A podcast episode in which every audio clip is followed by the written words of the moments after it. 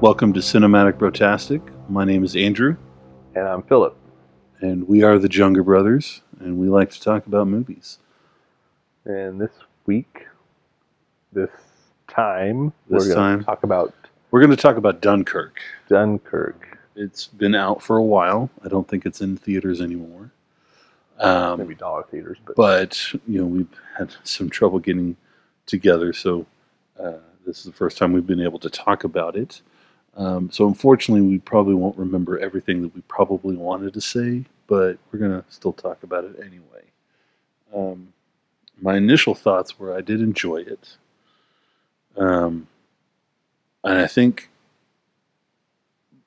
on one hand you know both you and i um, are pretty big fans of Christopher Nolan, who's the director. Went in expecting a Christopher Nolan film, and I we got one. But at the same time, it was a different film, and so I think I need to probably, you know, I think it would warrant a second viewing for to go in with a better, cleaner slate uh, to view it again. But um, but overall, you know, I'm, I'm not a huge war film guy. Um, we tend to lean more towards comic book and uh, fantastical movies or horror films. Um, but, you know, I will say if somebody else did this movie, I'm not sure if I would have gone to see it. Um, so Christopher Nolan's the one that got my butt in the seat. um, I'd say for me, I enjoy the war movies, uh, maybe more so than you do.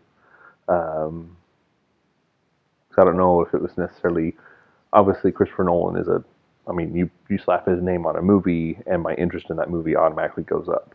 Yeah. um, if somebody else had done this movie, I think I still would have had an interest of it, um, just because of the history and and and yeah, I do enjoy Yeah. good uh, war movies. Uh, this one in particular, like you said, definitely had the Christopher Nolan touch. Um, but I love that he tries to do he's one of those that, that tries to do the most he can with real things before he turns to uh, CGI or computer special effects. Yeah. He uses them when he has to, but it's not. He doesn't go into the movie say, "All right, so I've got this plane dogfight that I want to do, and we're just going to do it all CGI." No, he goes in and says, "I want planes. I'm going to put cameras on the planes. I'm going to film it in IMAX." I'm imagining some bratty little kid like, I want planes and I want cameras. I'm gonna do it my way, or else. Well, he, he, not that he's in the place to be a kid, but he's he's in a position where Yeah, he can do pretty much whatever he wants. Yeah. Uh, because his whether you like his movies or not, uh, he's you know, to- made Warner Brothers a lot to- of to money, so they're all of his movies, e- even the one that I'm not a big fan of, made the studio money. yeah. Uh, So yeah, he's definitely got himself into a place where you know, before Batman begins, I don't think he would have been able to make this film if he wanted to. Um, nobody probably would have backed him, but because he has the the clout that he has, it definitely helped get this kind of a movie made. Um, now, I mean, I will, I will see a war film, but I'm not gonna go running to a war film necessarily. Um, and you know, if I mean, it, if somebody else made it, it would be a completely different film. And so, true. you know, part of what drew me to this, you know, not only was it Christopher Nolan, but um, you know his style. Like I don't know how he does it, but he just makes everything more epic. And ju- even just one frame, one shot, he can just somehow make it seem like the weight of the world is on the shoulders of everybody in the scene. And I don't know how he does that but um, and so that you know I could sense that in the trailers, um, and so if somebody else made it similar to that, then I, I you know I might have gone for that as well. Um, I don't know if if you knew it before going into it, but the uh, and and sorry if you haven't seen it. Not that this is a huge spoiler, uh, but if you don't want to know about it and haven't seen it yet, fast forward. But the timeline, yeah, I don't think I, I kind of the same with um, uh, it. Another one that we talked about on the podcast. I tried not to read too much about it, so I went into it and didn't realize there was a um, I don't know what the best term is for it, but it, yeah, it was non-linear, and it took me a good time of the movie to figure Yeah. out. Oh, and I, I think that's yeah, and and I think that's my only major gripe about the film is that it didn't tell you up front that it was going to be non-linear, or it wasn't obvious at first, because they basically split it up into three sections, and each section had a um, a, a specific time length that you know the movie itself is a couple hours long. So in that time, once you know the first timeline was going to spread, uh, like com- compress two weeks of time into the into the beginning and end of the film. The second one was going to be one day, so one day's time is compressed into the two hours, and then the third one was one hour, and all three timelines and culminated. And yeah, they all Into the culminated to, event. to one to the final shots. Um, and like one was he also labeled it like you know when the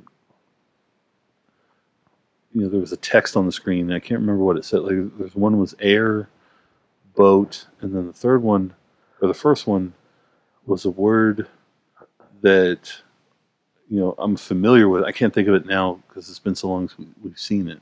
But it was one of those ones where the word itself wasn't obvious. Like it didn't say plane, and so okay, this deals with the plane. Um, and when it showed uh, the word, it showed the all those guys on the beach, and it almost made me think, oh, maybe this is the British word for uh, this kind of dock or something like that. So it kind of confused me there. Um, but yeah, the, the, the nonlinear timeline kind of came out of nowhere. Um, it's not a surprise because that's kind of his You're talking about the mole. mole. Yeah, there you go. So, so yeah, the first one's was next one was boat, and the next one was plane or something like that.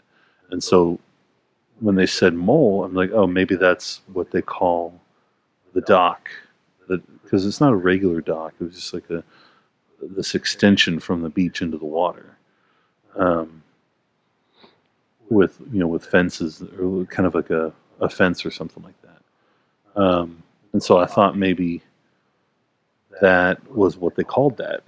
You know, I'm not we're not from coast a coastal area, so we we don't we're not familiar with coastal terms, um, and so you know I was just just refer to that area of the yeah the coast. yeah, and, and or like and once again, this is a British war story, so maybe it's a you know an English you know a, a UK term.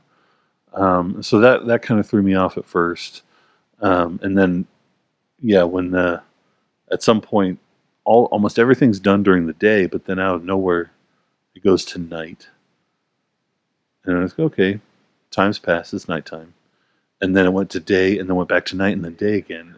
so it was like, oh man, surely Christopher Nolan's not gonna make a crappy editing mistake, and that, that's That was all done with intention. And I, I think Yeah. I'm the opposite. Where when I realized what he was doing, I thought, oh, and I- you know, I, I'm I can't say exactly why I liked that, that, that that's what it was, but it, but I enjoyed once I realized what it was that that uh, it was kind of going non-linear, and then even when I realized what was going on, I think it took me a little bit longer to figure out. Oh, so not only are we we're going non-linear, but we're bou- bouncing between three different timelines, and we're leading up with all three moment. to the same ending point, the same Yeah.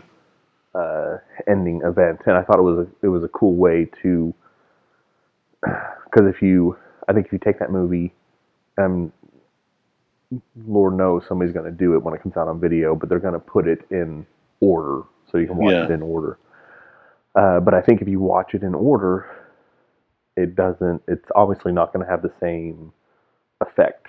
I think, and whether that is good or bad, who knows? I'll Yeah. have to wait till somebody on YouTube edits Yeah. once I once I realized what was going on, I was definitely on board with it, and it didn't, you know, it started to make sense. But I think that was one thing that kind of took me out of the film at the beginning. Was like I said, mole. I was like, okay, what the hell is that supposed to mean? And then, um, you know, the day night day night editing uh, kind of threw me off, and you know, at that point, I still didn't know that we were going back and forth between two different or three different timelines. Um, and so I think that's that's really my only big gripe about the movie was was that. Um, I thought it was great that you know, um, just some final thoughts on on on it is that you know the movie's not rated R, um, and and so, but it's still, you know, like Saving Private Ryan is probably the closest comparison It's to- rated, yeah. It's a rated R film. You see people blowing up. You see bodies coming apart. Um, they deal with death and law and everything. But you know, this one still enlisted or, or instilled the fear of war and the danger of uh, you know being in a firefight and not knowing what to do. I thought that I thought it did a good job of of still being as you know serious as Saving Private Ryan um, was. on that same you know kind of topic of the difference between that and other war movies and he took flack for this one everybody's just like how do you make a war movie and, and not make it rated r and i think you proved his point is you don't have to have the stuff that you had in like saving private ryan or if you saw hacksaw ridge with with uh, andrew garfield No, I haven't seen that one yet. it it I've seen that one too, and it's kind of on the same line as Saving Private Ryan. So when I think of watching those movies, I get a definite sense of thank God I was not involved or grew up in that time and had to go to war. Yeah, And I mean, I I'm one I I I, am I am thankful to the men and women that do what they do even today in our armies and Yeah. military. I couldn't do it today. I definitely am glad I didn't have didn't do it then because you know the, the they show the realism.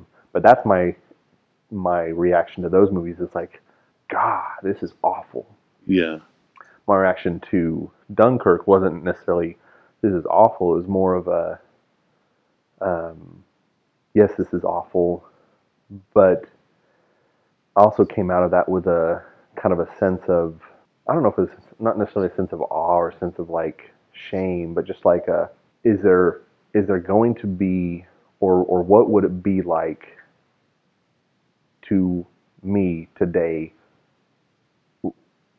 am I ever going to find myself in a situation of that grave sense of, of danger or um, you know being in a situation where uh, on the other side of it I'm being asked to go save somebody's life yeah, uh, you know the, uh, like I said after this one it was, it was more of a sense of like Would you be able to do? it? yeah would I be able Yeah. to take my boat and and charge into this and save people's lives would I if I was on the beach you know like Yeah. I, I don't know it's just like yeah, a- I think I think I definitely um, related more to with with the beach guys because they were they were doing everything and anything they could to get off the beach. Mhm. They didn't care about any other soldier.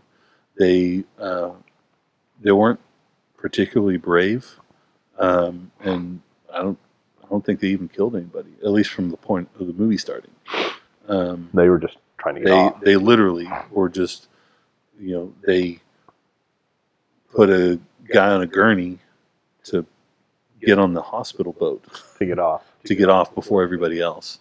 Um, and so, you know, I, I definitely, you know, you might, you know, say what you want to say, might consider cowardice. I don't know. Um, but I've never been in a firefight. I've never uh, been at war with another country and uh, in, in another country that's fighting me. Um, not, well, I guess, you know, they were in France, but France wasn't the one fighting them. Um, not, regardless, I've, I've never been in that situation, so I can't say what I would do. And you know, if there's a soldier out there that did that, you know, I'm not going to say that they're any less of a man than anybody else. Um, but uh, I will say my last final thought. Kind of need to wrap it up, but um, the previews talk about, and the big thing about the story is that civilians came across the English Channel to save the soldiers, and that was kind of the inspiring part. But I felt like, you know, they focused on one boat out of many, and maybe that was the best decision. I don't know, but I felt like, you know, the trailers were hyping it up, and then all the press reviews and like you know the Tonight Tonight Show interviews and stuff like that with cast members, they talked about oh all these people came over and saved the. I felt like at least in the previews and the press, they were hyping up the this courageous act of civilians, but it wasn't eh, as big of a part of the movie as it was hyped up to be. And like so, but I mean, it's still great, and I love all the scenes with the. I, I don't know what the actor's name is. This guy, I've, I've never seen him before, but the dad that pilots uh, the boat. Um, thought he was a great character. He's just like, you know, he's like, I'm scared, but this is what I got to do. And it was, you know, I believed him the entire time. Um, but, uh, but yeah, I would definitely give this two tickets. Um, I, I, I don't know if I will see it again in theaters, but um, I think I'm hoping that you know going into it in the beginning, knowing it's nonlinear, I think it might have a better appreciation for the film. Um, Two tickets to the gun show. um, I can say that uh, it'll it'll probably end up on my DVD shelf or Blu-ray shelf or whatever. So So, all right, so so that's Dunkirk. Uh, definitely a good addition to the war film uh, genre. Um, another good addition to Christopher Nolan's repertoire. Can't wait to see what he does next. As always, if you have any questions for us or movies you'd like us to talk about, uh, you can always email us at cinematicbrotastic at gmail.com. And we look forward to hearing your comments, questions, and suggestions. But until next time, we'll see you in the movies. and check your ticket stubs.